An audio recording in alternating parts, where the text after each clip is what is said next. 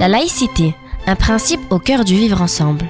Une coproduction Pastel FM et Nicolas Cadenne, rapporteur général de l'Observatoire de la laïcité et auteur du livre En finir avec les idées fausses sur la laïcité, aux éditions de l'Atelier.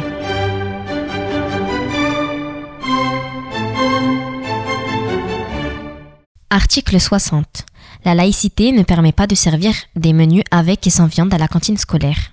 Faux. La laïcité n'impose aucun menu à la cantine scolaire de l'école publique. Elle suppose simplement le respect de la neutralité confessionnelle de cette dernière. Dans une approche laïque, le meilleur service de cantine scolaire est celui de l'offre de choix, à savoir des menus différenciés avec et sans viande.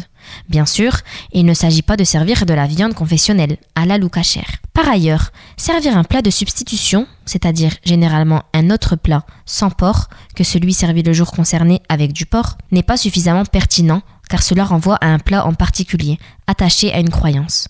Il s'agit donc d'instaurer l'offre de choix, car cette offre entre un menu carné et un autre non carné permet à toutes et tous, que les élèves soient croyants, musulmans, juifs ou hindouistes par exemple, qu'ils suivent un certain régime alimentaire pour des raisons de santé ou de conviction, qu'ils soient végétariens ou encore qu'ils n'aient tout simplement pas envie de viande ce jour-là, de manger ensemble. Le plus important étant de ne pas assigner les élèves à leur choix et à leurs convictions, et donc de ne pas les séparer selon ce qu'ils mangent. Il faut toujours préserver le repas en commun, sur les mêmes tables, quel que soit le choix de menu.